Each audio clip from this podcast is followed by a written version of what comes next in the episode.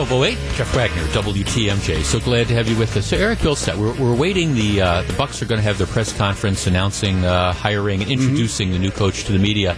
They're, they're doing that. I'm, we're watching the video feed of this. Are, are, those like the sports writers and stuff that they're making wear hard hats and the orange construction? So things? they're holding this in the new arena, and yeah. whenever anyone goes in there, I've been in there. Whenever you go in, you have to wear the vest and you have to wear a helmet. That's just safety protocol. So yeah, we're seeing some of the press contingents, and they are wearing the vest and the helmet. I would assume that means the coach will be wearing the vest and the helmet too when he's introduced. Huh. Interesting. And they, by the way, they have the scoreboard. This is in the concourse, so you can see the arena behind, which, which is the um, backdrop. Which is so, no, yeah. it's, it's, a very cool backdrop. I'm just wondering if yeah. they're making everybody put on the hard hats and the orange things. And it sounds like a party too, by the way. That's what they're pumping right now. Okay. Well, as soon as it was supposed to start at twelve o'clock, as soon as it starts, we will. Uh, at le- I'm not sure we're going to carry the entire thing, but we'll carry some of it as the Bucks introduce their coach. Um, a little bit later on in the program. Matter of fact, we had to. Um, my bad. We had to change our, our text word.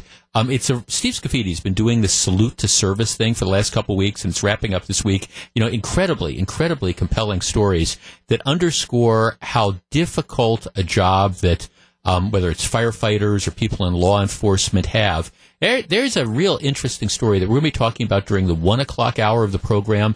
It, it's a story about a police officer in South Carolina who makes what you would describe as a routine traffic stop. Pulls over a car because the tar- car made a left turn without giving a, a signal. And then apparently what happens is the person who was stopped, who happened to be African American, goes home and very prominent member of the community makes all sorts of allegations about the police officer. This was racial profiling and the person accused us of drug dealing and my grand my my wife and our grandchildren in their car and they were cowering in fear and we were afraid we were going to be shot and this is terrible. Posts all this stuff up there and essentially calls this uh, trooper, this officer, this racist and, you know, makes these claims. Well, what the man in the car did not realize is that the officer had a body camera on and the entire contact, all three and a half minutes, is caught on the body camera.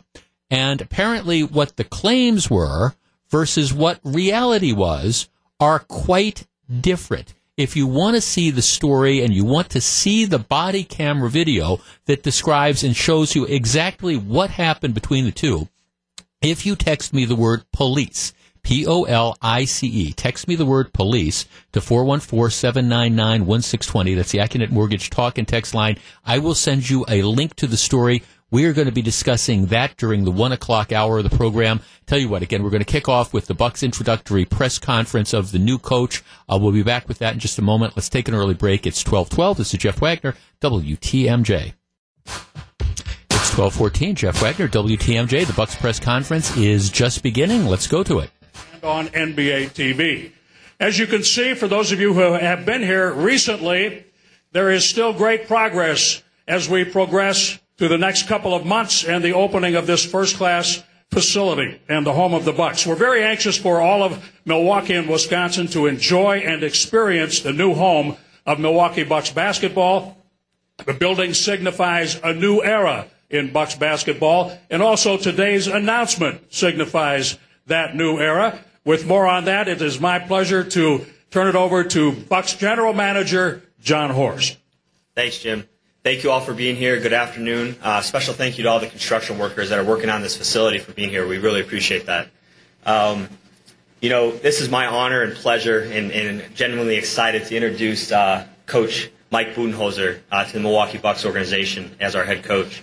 You know, Bud is um, has a career of building uh, successful franchises. Bud has proven himself as a teacher and a leader uh, in developing players. He's had tremendous success in the Spurs organization and then taking over his own franchise um, in, in, the success that he had with the Atlanta Hawks organization. And for those reasons and many more, uh, we know he's going to be a great fit for us, and we're really excited to have him here today. Thank you, John. Um, you know, I want to start with some thank yous. Uh, thank you to my family, to my kids, uh, Libby, who's here today, um, Will and Hannah and John, who are back in Texas, uh, my girlfriend Melissa here. Um, you know, my parents, my dad's a coach, so uh, he's pretty excited about what I get to do every day. Um, and then, you know, as John just mentioned, I, I would like to um, a big thank you to the players uh, over the last five years and all the people that have, you know, um, put me in a position and given me the support uh, to be sitting here and be named the head coach of the Milwaukee Bucks today. I'm very appreciative of them. Uh, very, very appreciative of you know John, uh, the Milwaukee ownership, you know Wes and Marc and Jamie. Uh, I couldn't be more excited about this opportunity. Um, the fit uh, is to me uh, what this is about. When I looked at the ownership and I looked at the GM and the roster that we have uh, here in Milwaukee, all the great things that are happening around the community, the timing, um, and taking the Milwaukee Bucks to the next level. Uh, I couldn't. Uh, I feel very fortunate to be put in this position and, and given a, a leadership uh, role and working with the entire roster, with the front office, with ownership. I can't wait to take us to the next level in Milwaukee. Thank you.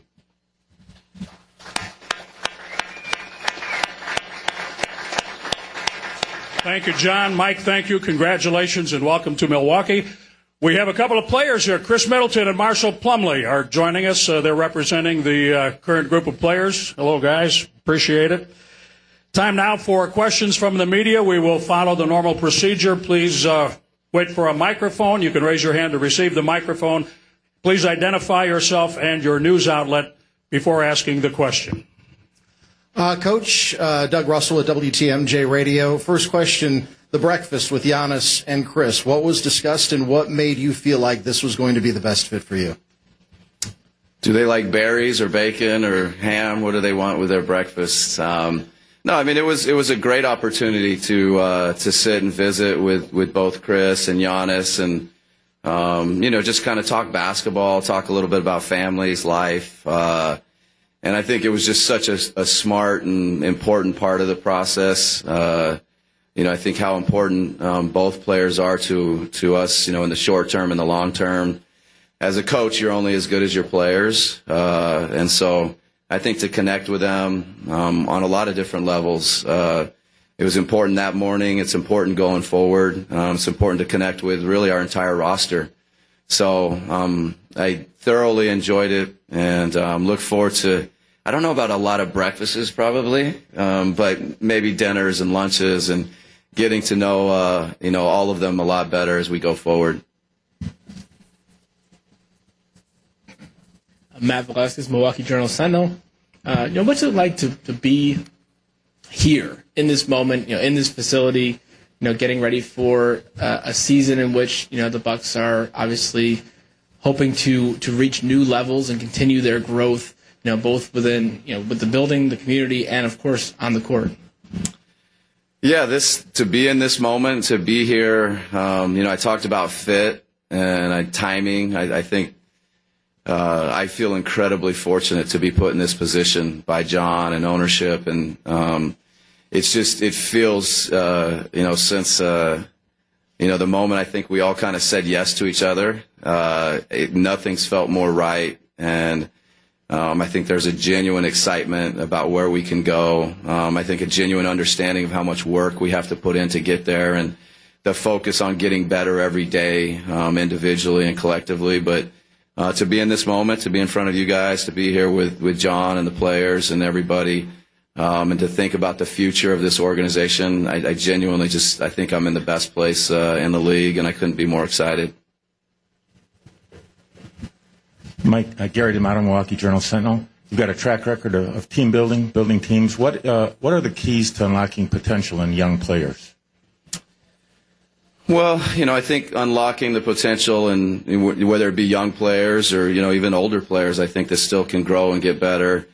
You know, I think there's a daily approach that, you know, our players and our staff and everybody uh, with the organization will see from, you know, I guess starting with me. Uh, but there's a, an approach to player development that's, it's as simple as just giving it time every day. Um, but then I think there's building confidence in them, giving them opportunities um, teaching, holding them accountable, um, all of those things that are, you know, just really part of coaching. But I think if you're going to unlock potential and you're going to take teams and players to the next level, uh, which we hope to do here, um, those things become critical. Just the day to day attention, um, holding them accountable, giving them confidence, giving them freedom. Um, you know, those are some of the things. Mike, it's Lance Allen from WTMJ TV. Um, from your experience with the Spurs or the level that you got the Atlanta organization, kind of a, a follow up on that is what are the keys or what do you feel are the necessary ingredients to get a team to win a championship, to win a division, to win titles like what this organization wants to do? Well, I think the you know the thing that um, we're always looking for. I think John and I have talked about it, and and that's competitors. I think uh, it always starts with having great competitors um, on your team, in your front office, on your coaching staff. That probably the number one characteristic. That's uh, if you want to win championships, you've got to be great competitors. Uh, it's got to come naturally. Um, I think that's something that whether it be San Antonio or Atlanta or you're watching the teams play that are still alive in the playoffs, that competitive spirit that runs through them.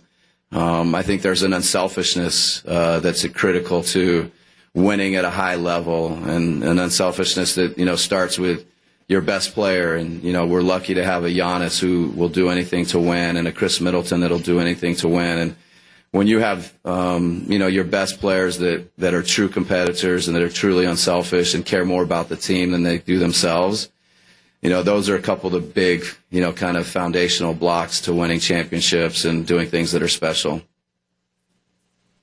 Eric Nehm, ESPN Milwaukee. Mike, when you look at Giannis, he might be the greatest singular talent that you'll get to be head coach for. Uh, how do you try to leverage his skills, and what kind of exciting opportunity is that for you?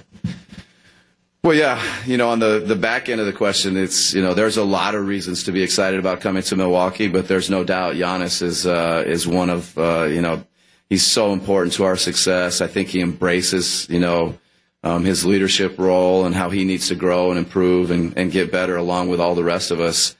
So the excitement level is through the roof. Um, you know, and I think, you know, how we how we can use and, and, you know, implement him defensively and offensively.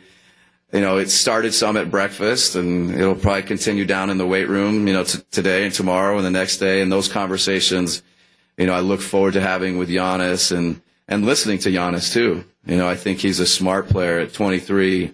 I think he has an IQ and an understanding of the game, and um, I think together he and I will uh, will probably push each other. But I look forward to pushing him, and um, I think you know he he believes it, and I believe it. He he's going to get a lot better as we watch him over the years.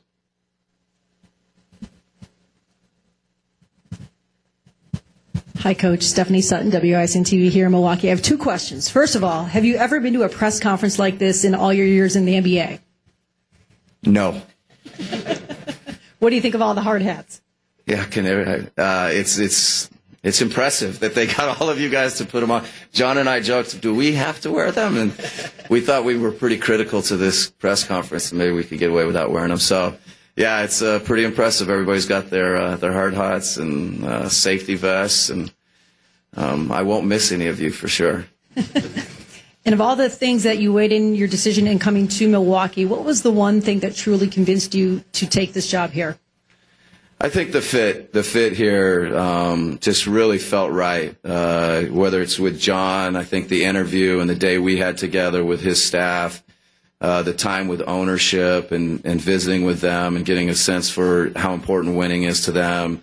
And then sitting and visiting with, with Giannis and Khris uh, at a breakfast. And the longer the process went on, the greater the fit felt. And, you know, when you're building a team, um, I've been a part of building, you know, a lot of great championship teams in San Antonio, a lot of success in, uh, in Atlanta over the last five years. And lots of times fit is just you know it's almost more important than anything. And um, you know how do people fit together on the court? How do people fit together in the front office and a coaching staff and ownership? I just uh, that's became the overwhelming feeling that this was a great fit for me and um, and my coaching staff that I'm excited about bringing and working with these players. Um, couldn't be you know I, I just think that there's so much potential here. Coach Greg Matzek from WTMJ Radio. A question for you and for for you, John, as well. Uh, you had been the president of basketball operations at one point with Atlanta. I'm the guy in the hard hat. Sorry. Yeah. um, how important is that opportunity to to build a with John a collaborative roster, given your experience level that goes far beyond just coaching? W- was that an aspect of this job that you find uh, appealing? And then, John, you, to have a guy like that with that level on his resume, uh, how much did that really stand out to you? Yeah, I'll go first. I, I think for me, um, anyone who's worked with me so far and any of our staff would tell you that uh, being collaborative and having our, our pillars of our franchise work together on everything and, and share ideas and beat things up and go back and forth, and then ultimately be responsible for making decisions in your area that you that you're hired to have. Um, that's really important, and, and we talked a lot about that during our interview process. Um, there's no doubt, you know, Bud has been with the San Antonio Spurs. They've done a great job of drafting. They've done a great job finding talent on the margins. They've built great organizational culture. And, and just as we talked about before, leveraging resources, leveraging experiences is everything. This is not an I game. This is not a me game. This is a we game. And to have someone with his experience and his knowledge to help us and support us is tremendous. Yeah, and you know, I've, what John just said, I felt from you know the first time we started visiting and, and talking about you know how, how we see the Bucks and you know their perspective and what they've observed and, and learned over the years, and you know it's different when you're on the sideline or you're coaching against them. But you know, for me, I, I think there's been a real a great opportunity for me to to be focused on coaching and to really make that my uh, you know my focus, but to be somewhere where um, I think you know your your thoughts and your experiences and your observations on on how to build a, a great championship type level team are appreciated and welcomed and valued and to have great debate and you know this morning we're already having you know great great conversations about what we need to do with our players and put them in the best position and it, when when everybody's working well together, that's when great things happen. And you know, I think from the from like I said, the very first meeting with John and his group, all the way through the process, it just felt like a place where I think it would be a good fit for me, and they would value what I bring, and and also you know allow me to focus on coaching, which is the most important thing I'm here to do. Um, and so it's uh, I, I look forward to that whole process of building a team. Um, but I, I know where, where my focus is and where John's is and how we can help each other, and I'm excited about that. You've been listening to the introductory press conference. Milwaukee Bucks, of course, have hired a new coach, and uh, new head coach talks about what what a good fit he thinks it is. And of course, you have somebody with extensive experience. I think it's an act, act, absolutely it was a brilliant choice by the Bucks, given where they are at this particular time. Let's take a quick break. It's twelve twenty eight. This is Jeff Wagner, WTMJ. It's 1236. Jeff Wagner, WTMJ. Let's get started. Once again, if you want to see this, uh, this encounter, it runs about four minutes. It's between a police officer and a very prominent member of it, the story comes out of South Carolina, the community, and the police officer who was accused of being racist. Um, we'll we'll send you the link. You can text me the word police, P O L I C E, to 414-799-1620, which is the Accunet Mortgage talk and text line. We will discuss that sometime during the one o'clock hour of the program. All right. Um, while I was out of town, uh, you had another one of these horrible stories. This time, a shooting in a small Texas town um, a little bit south of Houston. Now, this shooting does not play into a number of the common narratives. Uh, the shooter in this particular case did not use one of those semi-automatic rifles. Instead, he, he showed up with a handgun and a shotgun that he had apparently taken from his parents' house. So th- this isn't this isn't one of those situations where you've got the AR-15 and banning, for example, semi-automatic assault rifles. That does not stop this school shooting.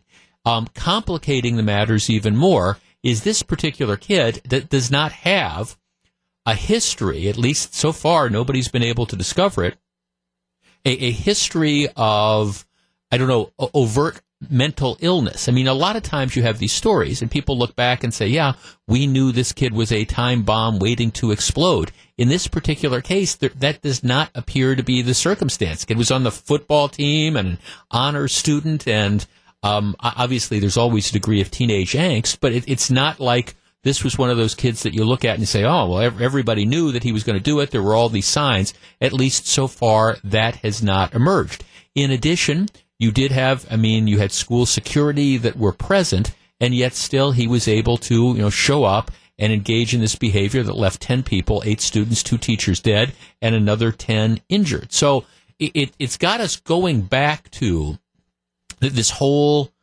gun control, how do you make schools safer argument. But again, it confounds a lot of the people who think the answer is let's ban the AR 15s. Let, let's do that. That's how we have to start. But that doesn't address this. And that's sort of the situation that a lot of us have been saying. Look, you know, you, you, you, okay, you get rid of a particular type of firearm. All right, here this kid shows up with a shotgun and a handgun. He'd also apparently made a number of bombs as well based on, you know, his ability to simply go to a hardware store and get the stuff he needs. Well, into this, jumps the former education secretary, Arne Duncan. He goes out and he says, look, here's the latest example of, you know, a situation where you have this horrible school shooting. Here's what I think we should do. Parents should pull their children out of school until elected officials pass stricter gun control laws. All right.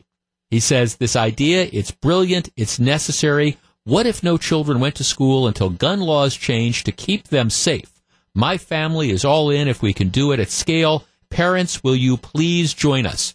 414-799-1620. That is the Accunet Mortgage talk and text line. All right. Is, you know, parents of the world, is this the situation? Is it time to say we're not going to send our kids to school anymore until government gets together and passes tougher gun control laws?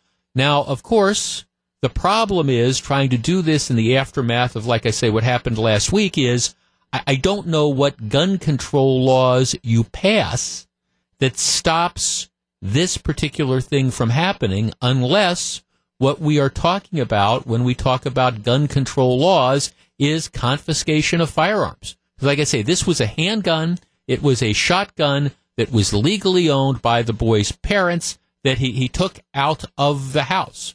And I don't know, do we ban shotguns? Do we ban handguns? I, it seems to me if you want to try to prevent what happened at this high school, what you're talking about is confiscation. All right, so Arne Duncan doesn't specify what gun control laws he wants to see, but is this the idea? Is it time to stand up and say we're going to boycott schools until things are safer. 414-799-1620. That is the Accunet Mortgage talk and text line. I appreciate that there is a degree of frustration in dealing with this, but I have to tell you, this is the type of knee-jerk stuff that is not, in my opinion, does not contribute to the conversation and is not healthy because it suggests that, gee, we can wave a magic wand and we can pass a law and things are going to be better. Well, I mean, tell me what law you're going to pass short of confiscating people's firearms that is going to stop something like what happened last week. 414-799-1620. Let's start with Bob and Madison. Bob, you're first. Good afternoon. Well, good afternoon, Jeff. I just wanted to share with you. Uh, I grew up in the city of Milwaukee uh, during federally mandated busing, and my brother and I got in an altercation. And this isn't really a racial issue. The kids didn't want to be bused to the outskirts of town, and kids from outskirts didn't want to be bused in. And my dad pulled us from school because he didn't think it was safe. And three days later, the Milwaukee Police Department said, Sir, put your children back in school or we're going to arrest you. right, because the law says kids have to go to school. Right. Right. And yeah, I agree with you. These knee jerk reactions, uh, you know, my son and I, my family, were big hunters. We only own hunting weapons. Um, we're almost willing to uh, say, you know, uh, assault rifles can go. Um, but these knee jerk reactions right. to because this wasn't an assault rifle. That that was the thing. This was uh, the kid shows A up with a shotgun. shotgun and a handgun that he that again was legally owned by his father. So the only way you could theoretically have denied this kid access to it would be if the father was not allowed to have guns in the house. And and, and the kid is 17. There's lots of kids in Wisconsin, for example, who own firearms. They use them for deer hunting or whatever, or skeet shooting or whatever. I mean, are, are we going to say that the father, if you've got kids, minor kids in a home, you can't own firearms? Do we, or do we really want to do that to stop, or at least try to stop one of these things from happening? I don't think we're quite that far, Bob. Well, and we're not, and I agree. I was given my 870 pump, uh, which I use mostly for deer hunting when I was 16. Um, thanks. Yeah, pheasant and deer. So Right. No, thanks for the call. No, I mean, and that, that again, that that again underscores the problem, and it, it's also one of the things that I find so particularly frustrating when you have these tragic circumstances. And well, we need gun laws. Well, okay, maybe what we need is maybe you need more aggressive use of the schools to be to, for protective areas. You know, in Wisconsin, you're going to see them them passing out. They've got millions of dollars that are around that we're going to use to help improve school security. My prediction is, I think on the federal level, that's where you're going to see a lot of money spent trying to enhance school security, making more money available for uh, school safety officers and things of the like so you can respond because the truth of the matter is, and this shooting demonstrates it, you know, uh, unless you are really going to go to gun confiscation, unless you are going to try to take everybody's firearms from them, and I really don't believe there's political will to that, like talking like Arne Duncan says, I want gun control laws. Well, you're not going to stop these school shootings um, unless you're willing to go to confiscation. Let's talk to Danny in West Allis. Danny, you're on WTMJ. Hello. How you doing, Jeff? Real well, thank you. What do you think, sir? Oh boy, uh, I think it's one of the silliest ideas I've ever heard. Mostly because, okay, we've had problems with gun control ever since Brady got killed. You know, in the Reagan administration. Right, shot. Yes. And so we haven't had a, a serious answer to on any of that. So what's supposed to happen? You know, are we supposed to say, okay, don't go to school? Well, then what? You're 25 before any law gets passed that's going to do any good. And then I agree with what you said too that our schools have to become almost fortified. We've been sitting around here with this like naive attitude that oh nothing's ever going to happen in the schools, and now that it's happening, we're we're basically being reactive instead of proactive. Yeah, I, I mean, yes, exactly. I mean, and this is look, I, I, I think you have to figure out how you approach this. And you know, one of the areas, if you say, okay, Jeff, you you you tell me what the solution is. Well, I don't know that anybody has an absolute solution. I think you have to focus on intervention. I think you have to, when you identify the people who are likely to do this stuff, I, I think then you know you have to focus on that. Now that doesn't solve all the problems because, like I say, this kid, everybody says they, they didn't see it coming. I mean, on on a roll, you know, not one of these kind of disaffected loners. So that doesn't stop that. All right, in this particular case, like I say, it wasn't an AR-15. It wasn't one of those rifles that people say that pe- people shouldn't have. It was a shotgun and it was a handgun. Stuff that you know what? What's the numbers? About fifty percent of Americans have one of those in their house. Um, so unless we're going to take that away, you've got that issue there. I don't know that there is any sort of absolute, but I'd focus on intervention. I would focus on making schools safer with regard to putting money into school security and things like that. But that's not going to solve it. But to simply say, well, unless you get a gun law, which in this case wouldn't have stopped the thing anyways, we're not going to send the kids to school. I mean, you know, give give me a break. 414-799-1620. Linda in Franklin. Hi, Linda. You're on WTMJ. Hello, how are you? I'm well, thank you. What do you think about all this? Um, I think you guys are kind of all dancing around what the po- one of the possible solutions is, and that is if you are a gun owner, you have to lock your guns up, lock them in a cabinet, take a key so that the kids don't know how to get into the gun cabinet. And if they if the kids do, if the parents are neglectful and the kids get at the guns, I think the parents need to be partially responsible for what happens with those guns. Um, well, of course, that. Okay, so if you have, th- th- this was not an accidental shooting. You have a, you, you got a good kid at, at, I'm saying good kid in quotation marks, but a kid that doesn't, isn't showing any signs at all that he might do something like this. You think, and he's, he's 17 years old, was he, high school senior or something like that? You, you think that the parents are at fault because they didn't have everything locked up so the 17 year old could have access to it? Well, it happens. It happens in lots of different areas, like where kids get into guns and there is an accidental mm-hmm. shooting. So uh, this is this is no different than that. Kids get into guns. He, he grabs the guns. He goes and he shoots up a place, even if he isn't, you know, um, showing signs of distress or mm-hmm. weirdness that he might go do something like that. Still, they're kids. They shouldn't be having guns. They don't know how to handle them. Well, no, let me stop you there, though. I mean, our, our last caller said that you know he he got his first deer rifle at, at 16 in Wisconsin. We allow kids to go hunting was it 10 now? I mean, 10 you can Yeah, carry a gun 10 or something like that. I mean, I, I mean, do we, so, I mean, we, we do allow children to have access to, to firearms, you know, for Right. recreational purposes and stuff. Do we need to roll that back? No, not at all. I, I, I don't I don't think we need to roll that back at all. But I think that the kids should not have access to those guns unless they have parental guidance with them. So those guns should be locked up at all times unless there's a parent with them and they're using those guns for hunting or whatever they're going to, you know, do. But not to go and grab the gun when there's nobody there watching them and they can go and do whatever they want with the gun.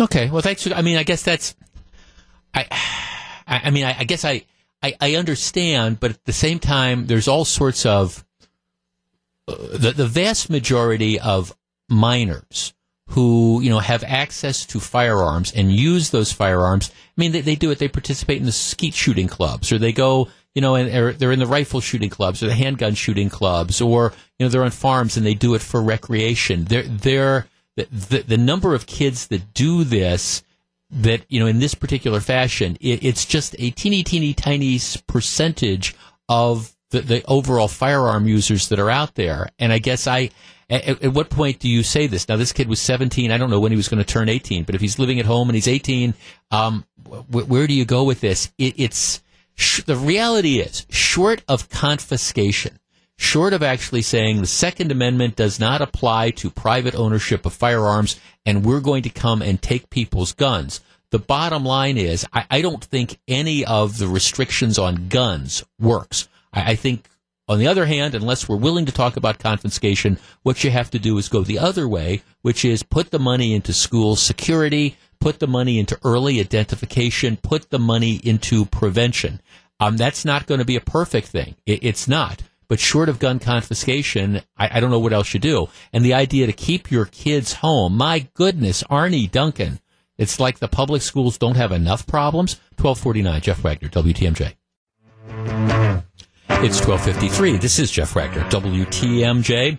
All right, Gru, I know who's producing the show today and always. I know that one of the big regrets in your life is that you were born too late. You missed the 1960s. Well, if, if you really, if you want to relive the 60s, here's what's going on out hippy dippy Madison. They are having what they call, what do they call this? It's called Party with a Purpose.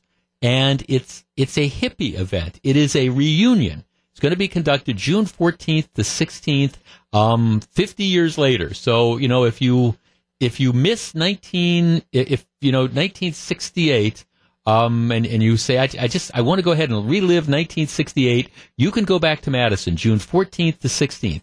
Um, they're looking for still vibrant hippies. So, guess if you're on your walker or something, they don't necessarily want you. And activists trekking in um, and just enjoying this. Uh, the story in USA Today in the Journal Sentinel quotes somebody from this travel marketing thing who's known as, uh, well, she's apparently really good at trend spotting. The Madison reunion, she says, plays to gypsy baby boomers, people basically who are collecting Social Security, have the mortgage paid and the kids raised. They love road trips and are literally gypsying around the United States. Now, what somebody needs to tell this woman is that okay, this isn't the '60s anymore. That is incredibly politically incorrect. You are not allowed to, even when you are describing aging hippies, you are not allowed to use the term gypsy anymore because it is offensive. So here you have, I mean, it this that's what struck me as so interesting. They're billing this. Right, if if you're a gypsy baby boomer, come to Madison. But of course, we we can't use the term gypsy anymore because people get offended by that. Bottom line is. Bottom line is, if you want to experience what the 1960s were like, June 14th to 16th in Madison, expect a lot of uh, tie dye. Expect a lot of like bald guys with the long gray ponytails. Expect, I, I would imagine, lots of uh, semi-controlled substances and things of the like. As as everybody comes back who remembers 1968 as being the high point in their life and now want to go back and, and relive it again. My, my guess is the protest marches and stuff will be a little bit tamer. That would just be my guess. But if you want to come to the hippie reunion, Madison, June 14th to the 16th. It's 1256. This is Jeff Wagner, WTMJ. Hey, coming up in just a couple minutes, President Trump, can I say Warpath? You can't say gypsy anymore. Can you say warpath? Is that politically incorrect too? Anyhow, President Trump sending out a whole bunch of tweets over the weekend calling out uh, the Justice Department, talking about this revelation that apparently the FBI planted an informant slash spy in the Trump campaign. You know what? This is one where even though the president is, well, approaching it in a kind of ham handed way, he might have a point. We're going to discuss. It's 1256. This is Jeff Wagner, WTMJ. It's 108. This is Jeff Wagner. So very glad to have you with us. All right. One of the other breaking news stories last week that has just exploded over the weekend requires you to analyze it correctly. You have to, in some respects, separate the personalities from the issue. We all know about the ongoing, it seems to be never ending, always expanding investigation into the, the Donald Trump campaign in 2016. We all understand what a polarizing figure President Trump is. Okay, so get all that. The revelations over the weekend, and it started in the Washington Post and the New York Times. Apparently, the FBI, July of 2016, um, this is in the run up to Trump being nominated, sent an informant, spy, use whatever point you want to infiltrate the Trump campaign. Um, and the New York Times and the Washington Post reported on various meetings the informant had with various people. Well, um, the, the New York Times and the Washington Post decided not to name the guy, but they reported in details of the timing of the different meetings and stuff. And so it, it wasn't too hard for other media outlets to connect the dots. So let's, let, let's get rid of this pretense. The, the FBI informant was a guy named Stefan Halper, who's 73 years old. Um, he previously had, had served in the Nixon, Ford, and Reagan administrations. He's now a professor at, at Cambridge. Right, so he's 73 years old. Over the last two years, 2016 and 2017, in 2016, Halper was paid $282,000 from the Department of Defense's Office of Net Assessment, which is a think tank that reports directly to the Secretary of Defense. He collected $129,000 in 2017. He's a Cambridge professor, and it, it's a little bit unclear about what what he did to get all that money. But sometime in 2016, apparently, and I don't know if he's been an FBI informant before that, but in 2016, with the blessing of the FBI, he started contacting people involved in the Trump campaign. Uh, apparently, first of all, he went to Trump campaign advisor um, Carter Page and had a, a, series of he he contacted Page um, at a British symposium, and the two remained in regular contact for more than a year. Um, he met with another Trump campaign co-chairman, Sam Clovis, in late August of 2016, offering his services as a foreign policy um, advisor. Um, and apparently never told the one guy that he had struck up conversations with the, the other guys. Then, shortly after these meetings, he apparently reached out to the, the character that's now been indicted for lying, this George, um, what's George Papadopoulos. Now, this is a young, inexperienced campaign aide, and this FBI informant, the professor, offered Papadopoulos $3,000 and an all expenses paid trip to London, ostensibly to write a paper about energy in the eastern Mediterranean um, region. And then after using the, the payoff and the trip to London as an entree, apparently was sending him emails like, George, you know about hacking the emails of Russia, right? A reference to the Trump campaign uh, trail riffs about Hillary Clinton's private email server. Um, so here you have the FBI trying to infiltrate the Trump campaign.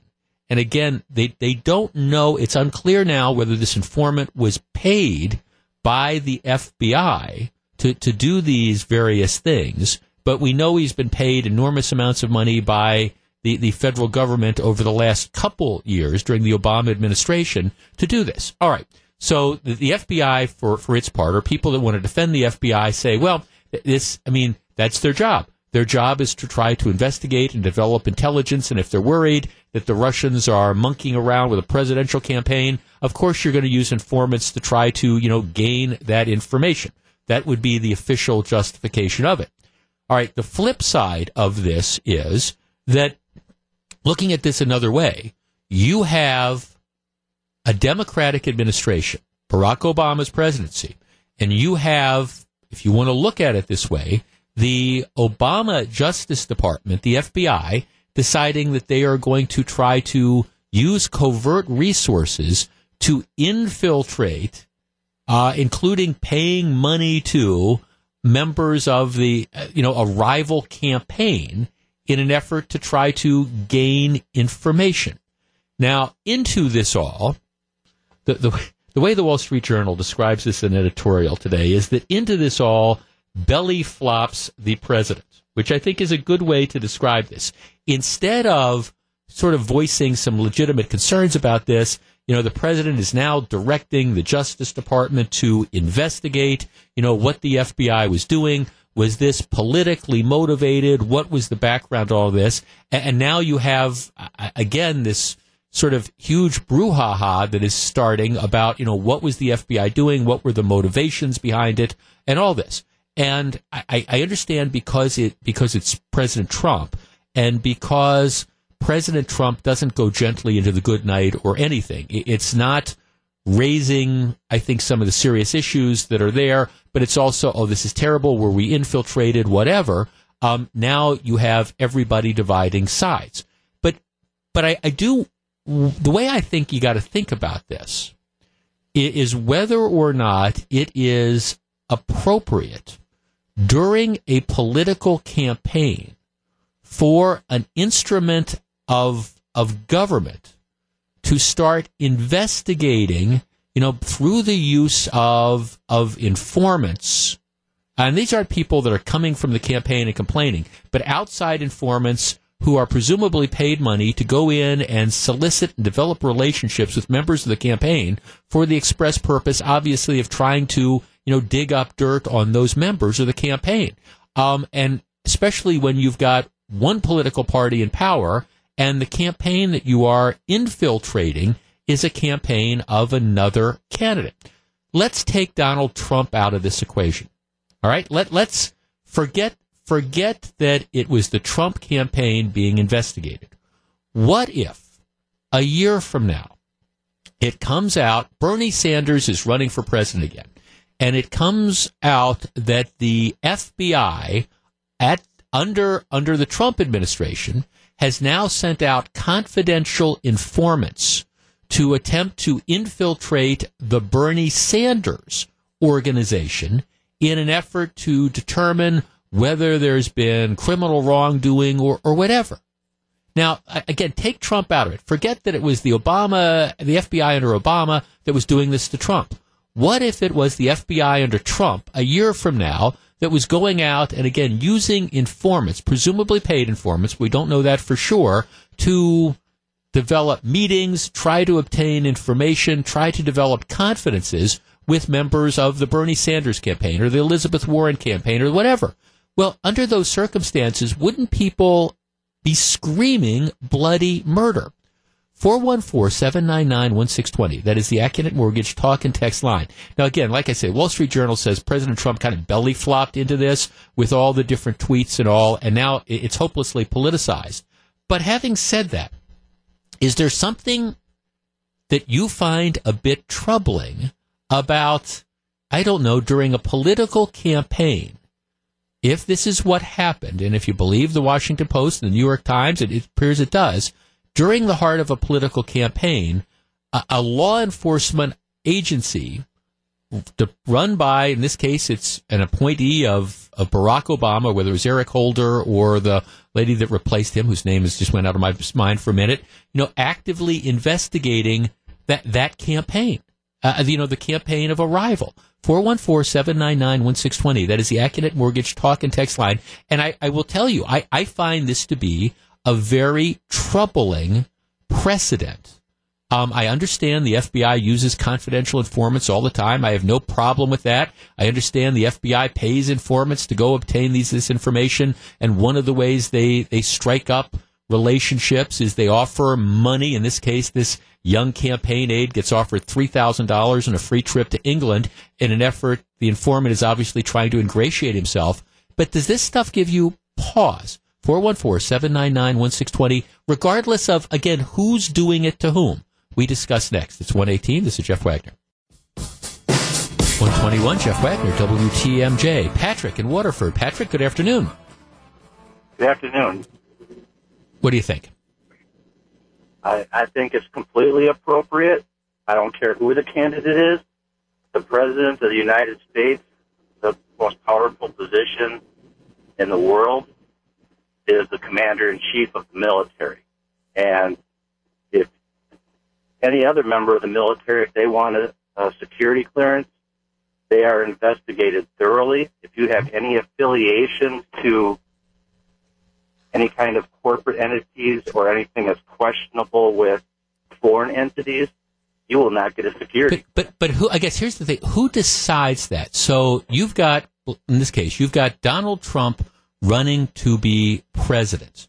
You've got the FBI, which works for, which is under the control of the Democratic administration they get to decide that they're going to investigate the rival campaign, or again, to take the politics out of it, if Trump is running for reelection and he decides, or his attorney general decide, we should start an investigation next year of the Bernie Sanders campaign and use, we're going to use informants to that. That, you don't see that as being a potential problem. I think there should be independent investigations, and I, I don't see a problem with, uh, you know, our president being scrutinized or investigated in any way, shape, or form. Well, but they, of course they're they're not, but they're they're not independent investigations. I mean, see, that's that's.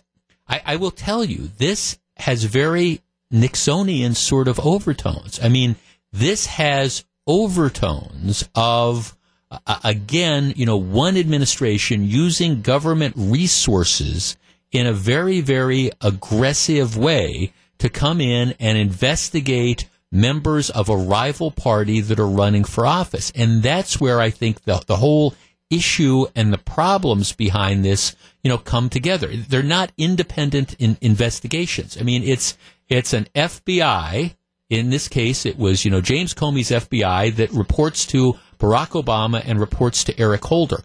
You know, it's not like there's an independent sort of thing. And I, and plus, I mean, obviously there needs to be investigations, but where where this was a little different too is this was an apparently an aggressive use of you know informants, presumably a paid informant, who they sent out and they said, okay, we want you to try to you know develop contacts and here take this Papadopoulos guy who's a young aide and here give here, you know, give him three thousand dollars in an effort to try to ingratiate yourself. Give him three thousand dollars and fly him to London for a symposium. Um, presumably, now I think it'll come out, but I mean, presumably, did the FBI pay for all that? I mean, what? Where did this all go? And again, I, I don't think anybody's above the law, and I'm not suggesting that. And and I think again, the way the president has handled this over the last couple days is has to has been ham-handed at best. But but there are aspects of this that I think is is troubling as far as the, the use of these informants in the active investigation during the height of a campaign of of one branch of government regarding the rivals. And, and I guess if if you don't think so, just again switch the thing. And I understand the concern here is that so many people out there either love President Trump or absolutely hate him that you think anything goes. But again, think about this. How would you feel if you are one of the Trump haters out there? How would you feel if a year from now it comes out that the FBI the current FBI that reports to the Trump Attorney General Jeff Sessions had been sending informants and trying to infiltrate the Bernie Sanders campaign or the Elizabeth Warren campaign. Well, my guess is there would be outrage. New York Times, Washington Post, CNN, everyone would be outraged by by that. Um, and I guess my question would be if it's good for the, the goose, isn't it good for the gander? It's 125. Jeff Wagner, WTMJ. It's 127. Jeff Wagner, WTMJ. Number texts on this. Somebody says, is this any different than the IRS messing with conservative political action committees? No, it, it's, it's not. And that's where it, that's where it's a really, really fine line. Now, obviously, nobody, nobody would suggest that, you know, a political campaign should be above the law. And if there's evidence that there's rule violations or law violations, of course, you know, the people aren't exempt from it just because you're in politics. But again, here's the problem with this.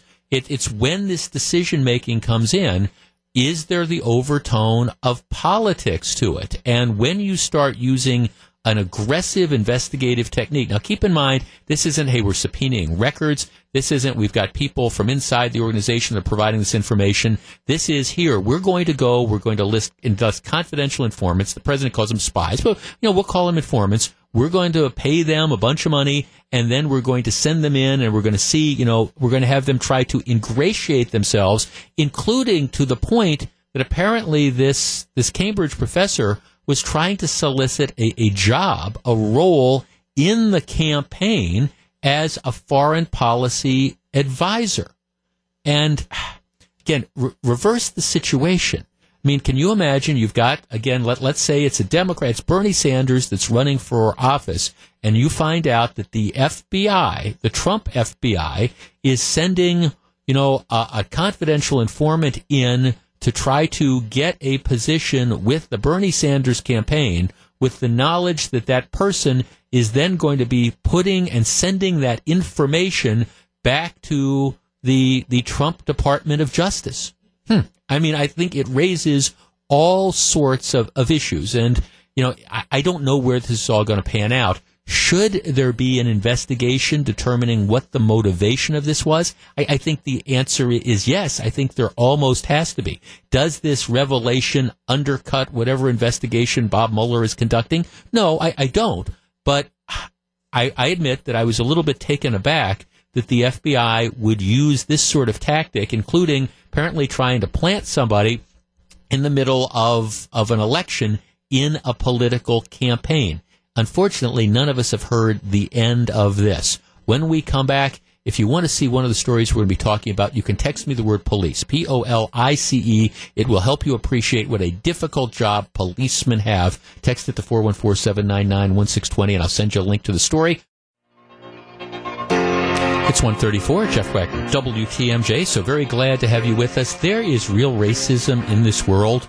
The problem is when people play the race card in such a way, for, where number one, where it, it does not deserve to be played, it can be incredibly hurtful, but yet people want to, seems they want to believe it. Here's a story, just breaking it. It's out of a, a community in South Carolina.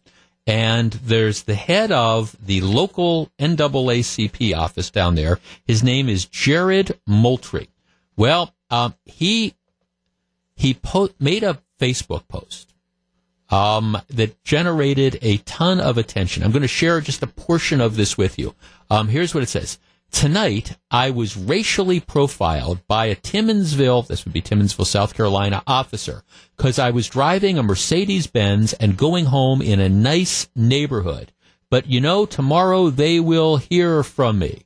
Um, he says, here's the way it went. Um, I was stopped. I said, hello, sir. How can I help you? The officer said, I'm stopping you because you um, failed to put on a turn signal. Do you have any drugs in the car? This is him recounting on Facebook. Guy says, Sir, how would you know if I used my turn signal when you were approaching me? And why are you asking me, are there any drugs in my car? The officer said, license and registration. Um, he says, I was getting it. The officer asked me, where do you work? Who is in the car with you? And why are you in this neighborhood? He says, I'm a pastor. I live in the house on the left. The officer says, and I guess I am Bill Gates, obviously mocking the fact that the African American man could be driving a Mercedes and live in this area. Uh, the guy says, Sir, what's the problem? He said, I ask you whose car this is for the last time and what you are doing in this neighborhood. He says, I told him, I, I this is my neighborhood. I'm in this car. Um, can I speak to your supervisor, et cetera, et cetera? And it, it goes on and, and on like this. So he posts all this. And of course, you have predictably a degree of, of outrage over this. I mean, here you have this white police officer that stops a black man driving a Mercedes Benz and accuses him of uh, being you know, the car being stolen and him trafficking in drugs. And guy goes on at one point in time. He says that you know his wife and his grandchild were in the car and they were afraid that the officer was going to shoot him and all those type of things. Well, all right, huge investigation. Now everybody focusing on this officer. Well, in this particular case, the officer happened to be wearing one of those body cameras. And this is one of the reasons, by the way, that I have I have argued all the time that I, I think hang the expense. I think the cops should be wearing these body cameras because I believe that I don't know, fill in the blank. 75% of the time, 80% of the time, I think they are going to show that the police officer behaved appropriate. So now you have, all right, this guy who's this pastor who's made all these incendiary, you know, allegations against the police officers. Well, okay, they investigated. Well, the police chief released the body camera the other day. And again, that's what, if you want to see it, you can text me the word police to 414 But it, it's about three and a half minutes. And, and what it shows, it shows the entire encounter. You have the officer walk up to the car.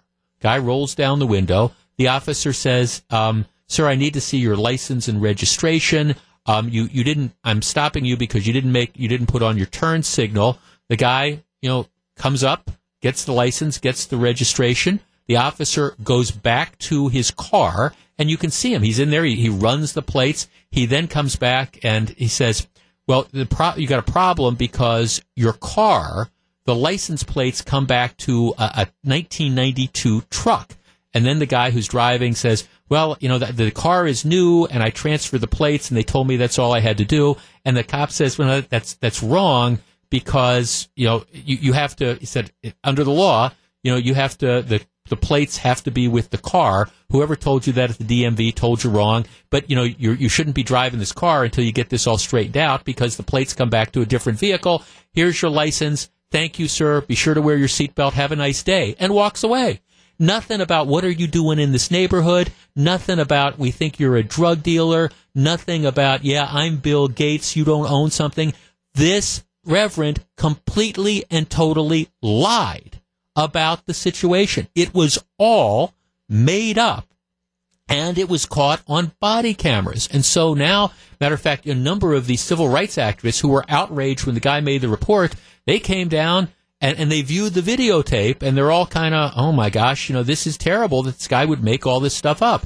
But the truth is, without those body cameras, there would be a huge segment of the community that would have probably believed the man who claimed that he was racially, racially profiled instead of the police officer who you can now see did absolutely everything, everything correctly. All right, our number, 414-799-1620. That is the Accunet Mortgage talk and text line. I guess I have two takeaways from this. Number one, this is why I think officers should have body cameras because, as I say, I believe the vast majority of the time it is going to protect them from false claims of misconduct.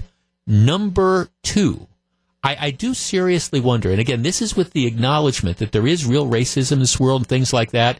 You wonder how many of these claims that aren't caught on body camera um, are are are if not trumped up, no pun intended, are overblown or absolutely outright false, like this one was. Mike on the South Side. Mike, you're on WTMJ. Hello. Hey, uh, how are you? Hi, Mike. Um, I'm a law enforcement officer in Milwaukee County, and I've been wearing a body camera since October, and I absolutely love it. I cannot uh, fathom going back to not having one. You know, it holds accountability for us, but more so the public. In situations like this, I can't get enough of these stories of these political leaders or agenda leaders that are getting exposed for their corruption and their behavior with law enforcement. Uh, there was that story on the East Coast with that woman who ended up getting fired, screaming and yelling at the officers. Mm-hmm. Um, I find that it doesn't even change personal behavior much when dealing with somebody on the street. You'll tell them, listen, you're being recorded right now. Can you calm down? They don't do it. Um, I'm a little disappointed with the Milwaukee Police Department situation and them not having uh, body cameras and not having or not having tasers Right. over the body cameras. You know, so departments need to really realize that these things are a great tool, and uh, the officers are actually starting to like them. Well, well, well, right, Mike. Because I mean, this is the classic example. Let Let's say there wasn't a body camera, and so all you have is, in this case, the the local community leader, who's the pastor, saying I was racially profiled, and the police officer said all these terrible things to me. You knew there, you know that uh, there would be a certain segment of the community that would simply believe him. They wouldn't want to hear what the officer had to say. There'd be marches, there'd be protests, there'd be, hey, we need the Justice Department to conduct its investigation. And, and now, because of that body camera, you know it was all BS. you just know that. Absolutely, and the way this media is, you know, the media and public wanted them. Now the media and public are seeing what it's doing, and it's only looking making us look better. And I hope continually I get to keep mine and wear mine, and other departments get them as well. And these videos keep going, and you keep talking about it. Thank you. No, thanks for the call, Mike. And again, that's that's why I'm such an advocate of this because I, I, I mean, look, I, I again, I, I keep coming back to this. I, I am not suggesting that you know all claims or even a majority of the claims of police brutality or whatever or racial profiling or whatever is. I, I'm not saying I, I take no position on you know any individual claim. But I am saying that there are situations where people make this stuff up. And this is one of these examples. It was a very, very incendiary post by this guy who's a, like I said, pastor, local leader in the NAACP in that community who's making this very incendiary stuff. Now, why he's making this up, I, I don't know. Does he want to get attention to himself? Does he have some beef with the police? Does he want to call attention to issues? But there are a percentage of these claims that are just flat out false. This police officer who did everything by the book, and that's why, I mean, I, I, I watched the four minutes of the video, the whole thing, because I'm trying to assess is is there anywhere where he smarts off to the guy or whatever, handled in a completely and totally professional environment. Now he does say to him, he doesn't even give the guy a ticket. He does say to him when he goes back, "Hey, your car is registered to a 1992 truck." And the the guy then is saying, "Well, I went to the DMV and they told me this." He said, "Well, whatever they told you there is wrong.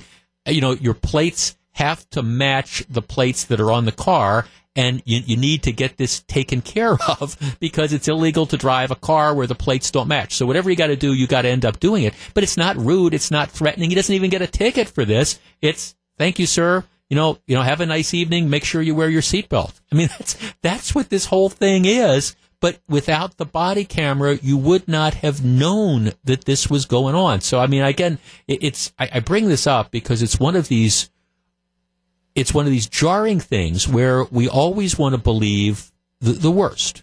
And we, we always want to believe, oh, you've got these out of control police officers or whatever. And a lot of times, it's not just that there's two sides to the story, it's that one of the stories doesn't make any sense in the first place. And this is one of these classic exa- examples of uh, the guy, for whatever reason, was lying, and the police got the police video caught it. The officer did nothing wrong. Hey, when we come back, what's going on with gasoline? I'll tell you my story from the weekend. Stick around. 145, Jeff Wagner, WTMJ. 149, Jeff Wagner, WTMJ. Okay, 49 degrees outside. It has been raining a good portion of the morning and looks like it's going to be continue to rain a good portion of the day. Um, it has been an abs. Can we stipulate that with a couple days aside, it's it's been just an absolutely crummy spring so far. Um, we're heading into Memorial Day, and I, I, I was telling somebody the other day I've managed to I've managed to play nine holes of golf twice, simply because I, I typically do it Sunday mornings, and the the Sundays that I have been available to play, it's either been raining or it's been 45 degrees and the ground's been soaked. I mean, it's just been a miserable spring, but okay, it's 49 degrees outside. Now, Gru, who's producing the show, um, we just had that commercial for some roofing company and all. Talk about a wonderful roof. All right, tonight, my wife and I, we're going to the Brewers game. And you know what? There is going to be a Brewers game. Um, you will be able to hear it on WTMJ if you're not fortunate enough to have tickets to go yourself. But, you know, there's going to be a Brewers game. Brewers coming off a great road trip seven and three. This was, matter of fact, I said it at the start of the trip. This was, I think, going to be kind of a defining trip because you can't win pennants, you know, in, in May, but you can put yourself really behind the eight ball. And if they had gone out and lost eight out of 10, that might have been a different dynamic, but they went, they won seven out of 10 games, you know, come back in first place by a game and a half. Um, fun team to watch. But the bottom line is, um, if this were if this were County Stadium, the reality is they would not be playing tonight. They they just you know 49 degrees outside and rain. This game would have been called off and had to have been rescheduled, just like so many other games in this early part of the season. But because you've got Miller Park and because you've got the roof, we get to go and enjoy baseball, and you can hear it here on WTMJ as well. What a what just a just a great sort of thing. Gotta love it. And this team, I think they are for real. So jump on that Brewers bandwagon. Here's a bandwagon you don't want to jump on though. The mean streets of Milwaukee continue to get meaner and crime continues to spread. And, and, this is one of the things that I want to underscore because a lot of times I, I, understand we have a very, very broad listening area, and people will say to me, gee, Jeff, I live in Kewaskum.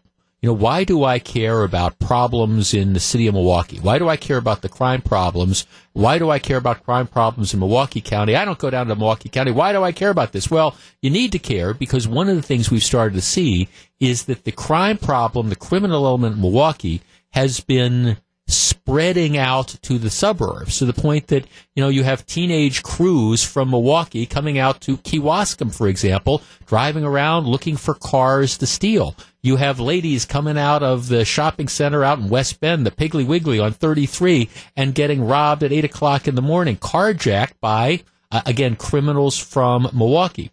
So Channel 4 reporting car break-ins plaguing various neighborhoods. Um, the way they report it, it was a rough weekend for car break-ins in Milwaukee, and local glass shops are trying to keep up with the work. Okay, get get this. Um, since May first, so today is what May twenty first. So twenty days since May first, the Shorewood Police Department says it had about sixteen car break-in complaints. Sixteen. So almost one a day. And the, the way these car break ins occur is somebody comes up with a baseball bat or a crowbar or whatever, busts the window of the car, and then goes rifling through the car trying to find if there's anything of value in it. Most times they don't find anything, but it doesn't matter. They've destroyed the window or whatever. You got to pay, depending on the car, somewhere between $200 and $600 to fix your windows. Maybe you've got insurance, maybe you don't, but regardless, it's a huge cost, it's expense. Um, a week ago, thieves stealing cars from homes in Whitefish Bay, and I'm willing to bet you um, all the money in my wallet right now, Groove, versus all the money in yours, that the people that are doing these break-ins in Shorewood, the people that are break doing these break-ins and car thefts in Whitefish Bay, the people that are stealing the cars in Kewaskum, they are coming from Tom Barrett's Milwaukee and spreading out. Now, that's not always the case but it is a lot of times. But here's the other story um, with car break-ins. Here, Channel Four is reporting that um, in there were let's see how many did they say they had one river one River West neighborhood alone had five cars with windows smashed in the 2500 block of North Booth Street. All of the cars were locked. People didn't leave anything in them. Nothing of significant value was stolen. In one case, thieves took some pennies and car chargers from one of the vehicles. One of the victims says they just went through it. They broke the window. It's raining, so the rain came in. We had that damaged. By Sunday around noon, crews at these glass repair shops had repaired 20 windows, and more cars with smashed windows were lined up to be served. Uh, apparently, this is the thing. You've got the criminal element of Milwaukee who they're trying to steal cars. If they can't steal the car, they bust into the car, break the window, and steal anything they can find in the car. And there doesn't appear to be anything that authorities can do to stop this other than to say, well, be vigilant. Well, I don't know what that means when you leave your car outside locked with nothing in it at three o'clock in the morning, and yet you have the thieves that are doing it. So the bottom line is you've got this crime problem. It is not getting better it is arguably getting a lot worse. And they tell people be vigilant. Don't know what exactly that means. Um, I used to say maybe vigilant means move out of some of the bad neighborhoods, but that doesn't help you anymore because even if you're away from some of the bad neighborhoods, well, what ends up happening is the criminals are coming to visit you. Maybe what we need to do is get tough on these criminals in the first place. Just saying. 155, Jeff Wagner, WTMJ. Hey, when we come back in a little bit, I want to talk about gas prices here versus gas prices elsewhere and whether or not we really need to rethink this idea of increasing the gasoline tax. Stick around.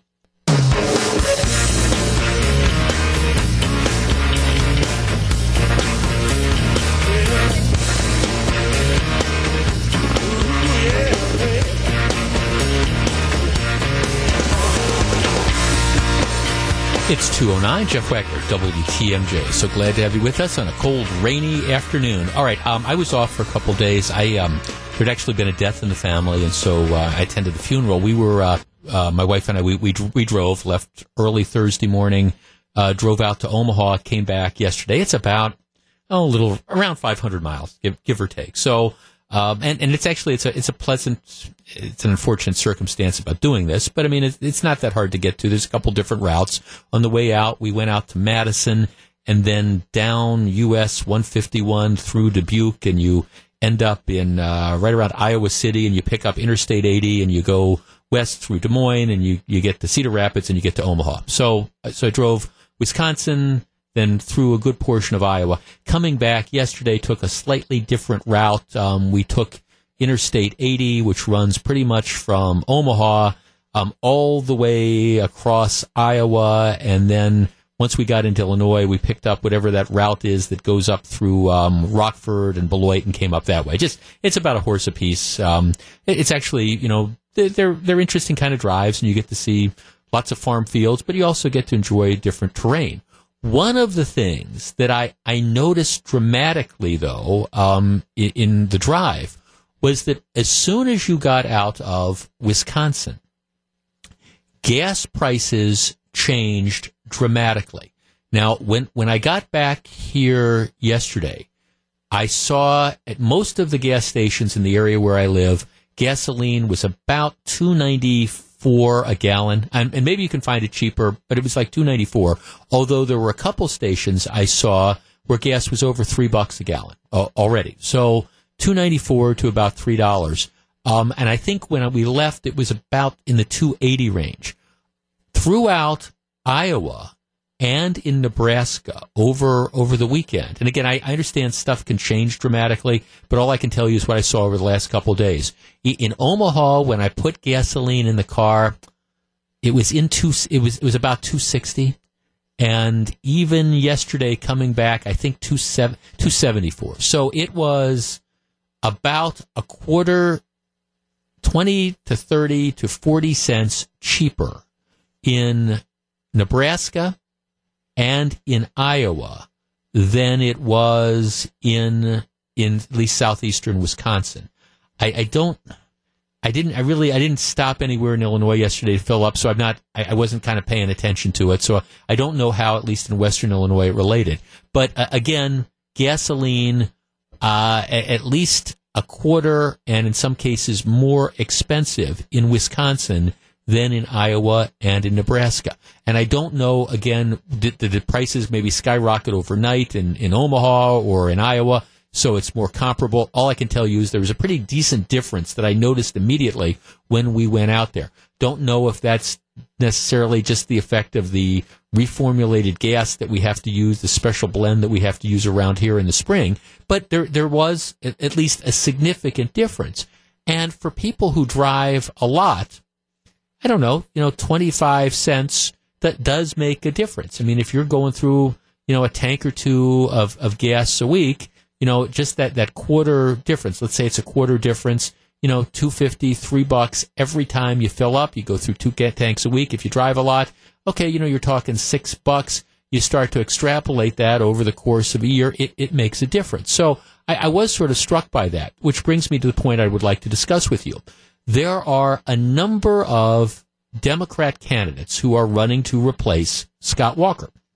One of the issues that is emerging, one of the things that is emerging in the the campaign as people try to distinguish themselves, uh, as they try to stand out, is many, not all, but many of the Democrat candidates are running on a platform of let's increase the gas tax. Now, as I think a lot of people know in Wisconsin, the gasoline tax has essentially been locked in at 32.9 cents a gallon for a number of years. Many of the candidates back increasing it. Some say as much as 8 to 10 cents a gallon. Others say what we should do is not only should we increase it, but we should go back to indexing it, which is what we used to do years ago, where it will automatically go up um, based on inflation. So, you know, if inflation goes up 2%, well, the gasoline tax will go up 2%, which if that happens, given that we're already paying more than many of our neighboring states, uh, that means that, you know, you're, you're going to end up, uh, again, not only are just because we're in Wisconsin versus Iowa or, or Nebraska or whatever, we're paying more, but you start increasing the gas tax, raise it eight cents, raise it a, a dime, for example, and then continue to have it go up after that. And, and pretty soon you're, you're starting to talk about, you know, bigger money. All right, 414-799-1620. That is the Accunet Mortgage talk and text line. This really did kind of hit home on, on this trip where I was you know, driving more than I, I typically do, at least in, you know, solid things where you're driving 500 plus miles one way and the other. All right. Obviously the roads need work, but is the way to do it to increase the gas tax? And if we do increase the gas tax, another dime, another, you know, 15 cents a gallon, and then index that, is that going to be a problem for people when we're already, again, paying more than at least in some of our neighboring states? And again, I, I, understand if you're in Chicago, it might be more, but I'm talking about Wisconsin versus Iowa, Wisconsin versus Western Illinois, Wisconsin versus Nebraska. Should we increase the gas tax? 414 799 1620. We discuss next. It's 215. This is Jeff Wagner. 218, Jeff Wagner, WTMJ. A number of Democrats running for governor are running on a platform of increasing the, the gas tax. Again, it's somebody who just did a lot of driving through Wisconsin and Iowa and Nebraska over the last couple days. Already, our gas prices here are probably, at least over the weekend, I, I would say a quarter at least higher than in some of the neighboring states. We're, we're pushing three bucks a gallon. In some places, we're over three dollars a gallon. 32.9 cents of that is tax. All right. What, what would adding another dime do? 414-799-1620. Let's start with, uh, let's see. Let's go to Dave and Racine. Hi, Dave. Greetings. Well, Ben Franklin said a penny saved is a penny earned, and maybe the way to get more uh, road building done is maybe to actually do it more efficiently, get more out of the money that we're all getting instead of you know, building roundabouts every five seconds just because some engineer thinks they're cool, or maybe building, you know, having doing the engineering work done right and having a position so the road doesn't have to be rebuilt and you know Re- rebuilt after like two or three years, like happened downtown Milwaukee, for example. Exactly. Yeah, no, thanks. Well, I mean, there, there, there is that issue. Now, the, I mean, the flip side is, look, we, we all understand that roads need to need to come. We have to get the roads from somewhere. I happen to think a gas tax, for a variety of reasons, gas tax increases are non-starters. I think if you're going to get the money, what you need to do is figure out a way to. There, there's other sources, or maybe kind of think outside the box. But I, I'm I'm I'm just saying, right now, it's one thing to talk about a gas tax increase when gasoline prices are you know two dollars and thirty cents, two dollars and forty cents. But now that they're over three dollars, now that we're paying more than a number of our neighboring states are paying, the question becomes, are you really going to jack it up higher? 414-799-1620. Let's talk to Rick in Fort Atkinson. Rick, you're on WTMJ. Hello. Hi, I had a couple thoughts on that. One is uh, what happened to discuss what's what happened to discussions about dropping the minimum markup. I recall a guy that was a big operator, convenience store operator in the Upper Peninsula. Right. Uh, Christ, I think was his name. And uh, he said he would like to drop prices in Wisconsin, but he can't because yep. of the minimum markup. Yeah, I mean the, the uh, whole idea that if you if you're a gasoline company, let's say you're I'm just a Kwik Trip, and I, just just for the sake of example, so people can envision that. And if Kwik Trip decides, you know, we we sell all this stuff in our store, so let us sell gasoline at cost or let us sell gasoline even below cost because we believe that the majority of people, they're not just going to buy gas, they're going to come in and they're going to buy coffee or they're going to buy donuts or they're going to buy whatever. And we think we can make money by using the gas as a loss leader. Why would the state of Wisconsin not allow us to do that? That's kind of your point, huh? Yes, uh, uh, and uh, I was amazed at the differential between minimum markup uh, and uh, at cost. Uh, so there's there's a lot of profit there that's going uh, to uh, keep the competition down. Uh, Yeah. So I, I just think that would be a good cost savings, and we all know that we need more money for the roads. So why not explore something like that again? And my other issue was what why where did this hundred dollar per child thing come out of that's being doled out uh, we know we've had a big issue for the roads and suddenly millions of dollars are going out to families and, and i don't want to take money away from them but we know we've got a road problem so why couldn't some of that money have been used for Yeah, and I think that's I think that's fair. I guess my thanks for call. My answer would be long term for for roads. You need to find a sustainable and, an ongoing sort of, of way to raise money. Yeah, you, you could have taken that, and I mean, I, the thinking behind the, the child tax credit was that, that that surplus is tax money that taxpayers have overpaid. And, and again, I, I think you know you, you can you can debate the wisdom of this, but the thinking. And I don't presume to speak for the Walker administration, but the, the, what the Republicans in the legislature and the governor did is, all right, we have collected more taxes. We, you know, we, we had budgets. We've collected more money than we needed. So what's the best way to do it? Do we take this extra money that we have over collected essentially from the taxpayers and do we give it back to the people that gave us this money and in the form of this, this child tax credit, or is it better to spend it on something else? Now, philosophically, I mean, I understand you might say, well, all right, they've over collected it. Um, let's spend it on something else.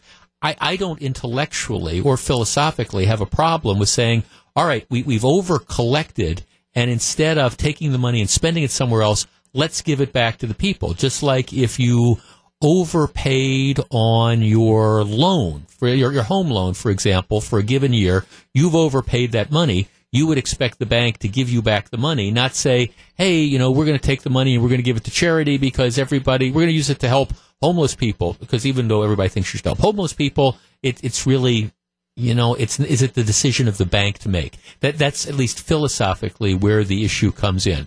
414-799-1620. Let's talk to Tom in Appleton. Tom, you're on WTMJ. Hi. Hi, Tom. Yep, uh, it, it happens every year. Uh, there's always a, a Gulf crisis. A refinery blew up, Memorial Week it it goes up 25 to 50 cents a gallon, and you know it'll come back down in a month. Well, how do you account for the difference between from one state to another? Well, Iowa has the corn credits. They get the ethanol, you know, bonus and and some tax things that I don't understand, but they generally have cheaper gas than we do. Mhm. You know, Yeah, no, and it, a that, that gallon. Yeah, that that was And- definitely the case. Well, where do you come down on? How about the underlying question about increasing the gas tax? So you're what you're saying is it's not going to be three bucks by you know a month from now or two months from now. We'll be back maybe down to two sixty or two seventy. Would would you? No, I'm I'm not big on the gas tax. I I like what you know they've been doing and holding it steady, and you know, I I just don't like the blowing in the wind thing. You know, it it Um, okay. it comes up, it goes down, but you know, there's you know, there's a, a reasonable level that it should be there, but Memorial Weekend, it's always fifty cents a gallon or more. Sure, thanks. So, well, and part of it here is, is keep in mind in southeastern Wisconsin, we th- there's always going to be there's spikes certainly in the spring and a lot of times in the fall because thanks to the the, the EPA, we use a special brand of reformulated gas that they only use in certain areas in the country, and so you know they've got to convert over, make that make that type of gas that we're going to use during the summer and stuff. And so that adds a supply and demand type of thing. I, I'm just saying, I understand that we need to have, we need to pay for the roads and all. I, I think, I continue to believe, I think a gas tax increase, especially one that is unlimited, the idea that we're just going to index this so it automatically goes up year after year after year so the politicians don't have to take tough votes. I think that's a non-starter. And I will be honest with you. I am, like our first caller, I am not convinced that you, you can't start by eliminating a lot of the waste, uh, eliminating some unnecessary projects, eliminating, oh, I don't know, some of the overpayments, I believe, the contractors. I think you start there. And I have always believed that gas tax increases or tax increases in general, they're, they're what you do as a last resort. But at least for the time being, if you happen to be in Iowa or Nebraska and you're coming back, my advice would be fill up, fill up there because you will save a lot of money. At least you would have if you were traveling this weekend. It's 227. This is Jeff Wagner, WTMJ.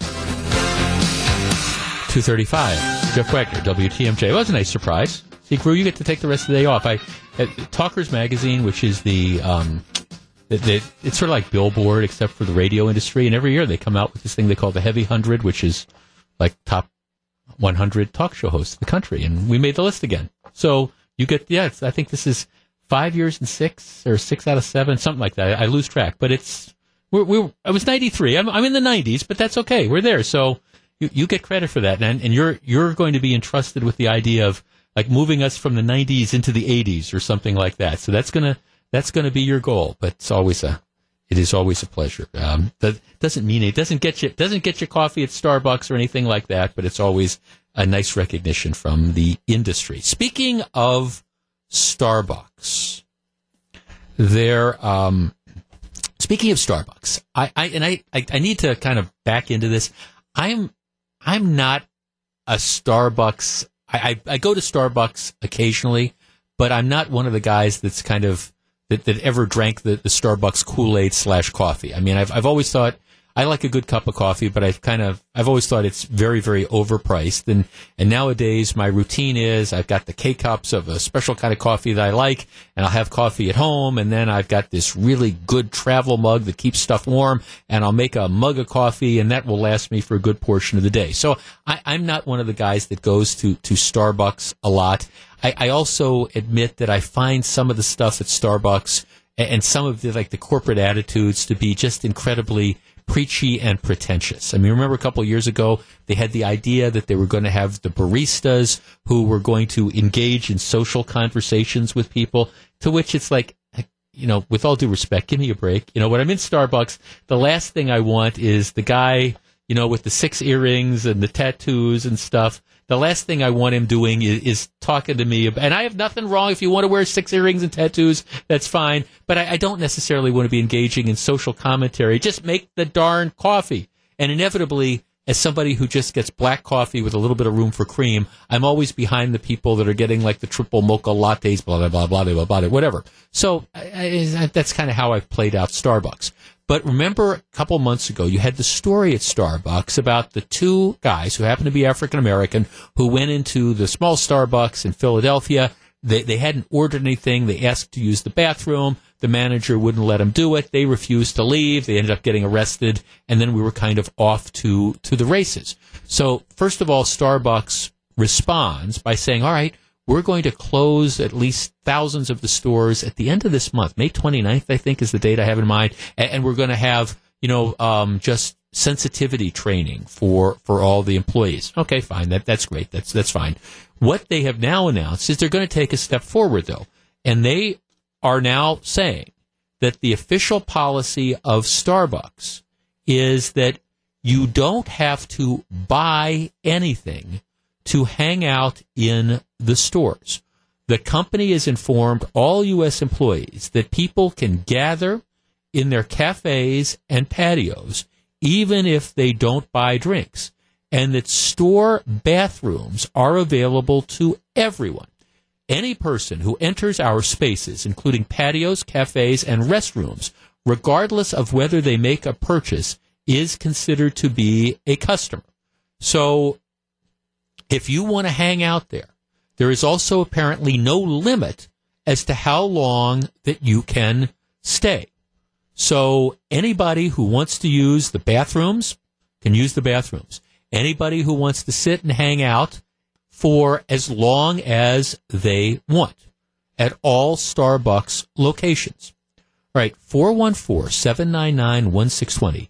That is the Accunet Mortgage talk and text line. I understand that on the one hand, this is great. Matter of fact, I had a, a friend of mine not long ago saying, well, well, why shouldn't anybody be able to use the bathroom any any time they want? Huh. To which I was like, well, I, I don't know if you had a public park that didn't have a bathroom across from your house and you had everybody in the public park walking across and banging on your door to use your bathroom, what what would you say? Or in Madison, now keep in mind you have this huge problem with, for example, the homeless in downtown Madison who go into the public buildings and use the public restrooms to bathe, um, use the buildings, just sit around there. I mean, all right, they're being noble, they're being kind, they're showing they've got a good heart, but they've now essentially saying that Starbucks is going to be essentially a shelter. Anybody in urban areas that wants to hang out and stay for as long as they want and use the facilities are going to be able to do that. Is this a noble thing or is this going to lead to nothing but trouble? 414-799-1620. That is the Accunet Mortgage talk and text line. Let's start with Mike on the Northwest side. Mike, you're on WTMJ. Hey, uh, good afternoon, Jeff. Hi, Mike. I think they're opening the door to uh, vagrancy. Well, people want to pay. People want to pay five bucks for a cup of coffee, and people want to just hang out and do nothing, and you can. Uh, that's different. I, I mean, I just And they're they're going to lose it. I mean, I, I mean, Mike, I remember now. This is going back years and years ago when when I went to Marquette Law School. One of the and and when I went, they, first they built an addition onto where I went. Now they, they've essentially they've got a whole new law school, but there wasn't a lot of room in the library. I used to regularly go a couple blocks down and, and I'd study in the public library during the day. I'd go up on the second floor and they had, even back then, they had huge problems with homeless people during the winter who would hang out in the public library. And they'd find people they'd be sleeping you know and, and the librarians would always be around. They'd have to you know they'd be waking people up and stuff like that. I mean i guess that's the question. Is starbucks going to end up especially in some of these urban areas are they going to end up being essentially the world's largest corporate homeless shelter?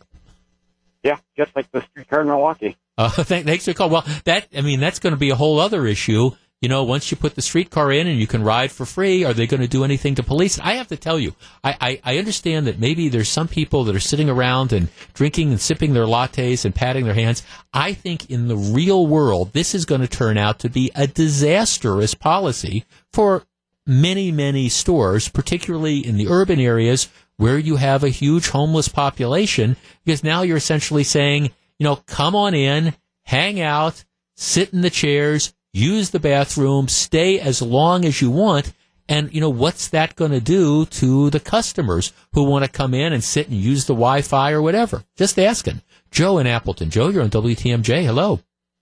Hello. I have to rescind everything bad I've said about Starbucks in the past. Finally, a corporation is standing up for taxpayers. We now have warming shelters for all the homeless. They can't discriminate. This is a beautiful thing, Jeff. Um, all right. It's a beautiful. are, are, are, do you have your tongue firmly planted the cheek or are you serious? Tongue in cheek, right? Just a smidgen, yeah. Yeah, yeah, yeah. Well, I mean, I, I seriously, what is? I, I mean, I'm trying to imagine. Now, obviously, this isn't going to be an issue everywhere, but but what happens when you're trying to sell the guy, like our last caller Mike was saying? You know, you, you've got the people that want to run in and buy the the four dollar you know lattes, and you you've got you know people that are just sitting there from the minute it opens up to the minute it closes because it, it's warm. I mean, what is that going to do to your business model? Well, and it goes directly to what they were trying to accomplish by shutting all their stores down, right? They they want us to have sensitivity training, and they want to be, you know, open arm to all these to everyone. Well, this is what they're opening their arms to. So, and right, prepared for what they're ready to do. Right. Now, thank, thanks the call. Right. It's it's one of these things that here we, we want to be touchy feely. We want to feel compassionate. Heaven forbid we don't want to accuse you know get accused of racism or things like a racial profiling in this. But uh, the truth is, I think this is a disastrous policy. I, we were Fran and I were in Key West a couple months ago. I love Key West, and you know Key West. I mean, it's a huge tourist town, right? So you got people walking up and down the streets, um, and I mean, I, I will tell you, almost all of the outdoor restaurants and bars, I, I, it, I don't know all, but but many, many, many, you know, they had signs up right on, prominently displayed saying our restrooms are for our patrons, and, and the idea being, you know, you have to have some sort of control of this. You know, you are at the end of the day, you're a business okay? And it costs you money to provide the restrooms and those facilities and things like that. And, and you don't want your place to be overrun by people who just want to hang out in there and use the facilities for free. Because at the end of the day, if you don't sell coffee, you don't sell beer, you don't sell food, or whatever it is you're selling, you're going to be out of luck. So this is this is Starbucks being touchy and feely and being compassionate. Um, I'm going to be curious as to how this all plays out. But our last caller, Joe, is absolutely right. You know, now Starbucks is stepping up and essentially, you know, if you're looking for a warming shelter during the day, hang out as long as you want. Starbucks is the place. It's 245. This is Jeff Wagner, WTMJ. It's 249, Jeff Wagner, WTMJ. So glad to have you with us. The, um, the, the anti-Trump hysteria, and, and look, and I, I've, I've said this before. I understand that President Trump is a polarizing figure. I, I get it. As somebody who thinks a lot of his policies have worked out well. I still cringe when I mean I was talking about this earlier. The Wall Street Journal is a great phrase. They you know they they, they talked about how he belly flopped into this whole issue involving whether an FBI informant was used to try to infiltrate his campaign, and, and that's exactly the way to describe a lot of the way he approaches stuff. He belly flops into it. You know, I think he's you know he's he's got legitimate points, but you lose sight of it by the fact that I, I don't know when you need a, a scalpel, he takes a shotgun and just it's kind of this like blast into those types of things. But I, I think at the same time, you, you've got to recognize the economy is doing really, really well. Um, there is a chance, and I'm not I'm not naive about this. There's a chance that you know you might be moving closer towards peace in North in between North and South Korea. Wouldn't that be a great thing? And and, and so I, I, think he deserves credit where credit is due. You've rolled back a lot of these, I, I think, blatantly illegal you know, Obama administration rules. He gets a lot of credit, but of course, because there's some people out there that just can't hate, can't stand him. I hate him. I hate him. I hate him. You, can't give the guy any sort of credit at all. And, and so we become polarized. And I understand he is a polarizing figure that kind of, you know, adds fuel to that fire. But at the same time, I, am just always amazed by some of the folks that suffer from Trump derangement syndrome and how they just can't get over it. Shania Twain, you remember who is the Canadian, what kind of country singer? Shania Twain makes headlines a couple months ago by, she's doing an interview. And she, you know, she's, she's talking about her, she, she's trying to promote her, her new tour and she's doing an interview. I think it was somebody. She's she's Canadian, so she can't even vote. And she's doing this interview with somebody I think in Great Britain. And and at the end of the interview, um, they they ask her they, they ask her about, hey, you know, who would you have voted for, or something like that. And I don't know. She just she answers honestly. She says, well, I I'm Canadian. I, I can't vote, but but if I could, um, I I would have voted for for Trump because even though I, I, thought he was offensive, he seemed honest. Do you want straight or polite? Uh, not that you shouldn't be able to have both. So she said, I would have voted for Trump. Oh my gosh and golly, it's like the world ends. The liberal elites go absolutely nuts. How dare she say that she would have voted for Trump? Don't you know if, if you're part of the entertainment industry, if you're one of the if you're one of the beautiful people, everybody would have voted for Hillary Clinton. You you just you know if, if you were Trump, I mean, who who would vote for Trump after all? And so there's this big cause celeb to the point that you know I think some of her tour managers get together and say, you know, we're trying to sell tickets here, um, and it's okay if if you're a, a loudmouth lefty entertainer, that is to be expected. But if you even hint that you might, you know, support Trump or be conservative, well, that's you just can't have that. So she comes back and says, "Look, I, I am sorry about this. I, I I just I was caught off guard.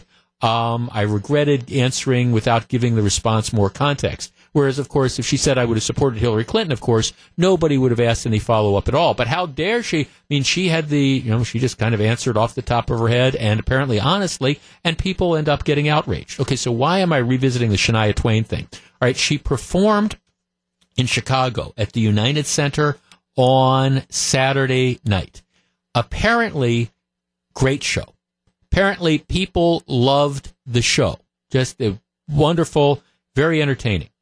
All right. Now, I bring this up because I have in my hands the review done by the predictably lefty critic from the Chicago Tribune.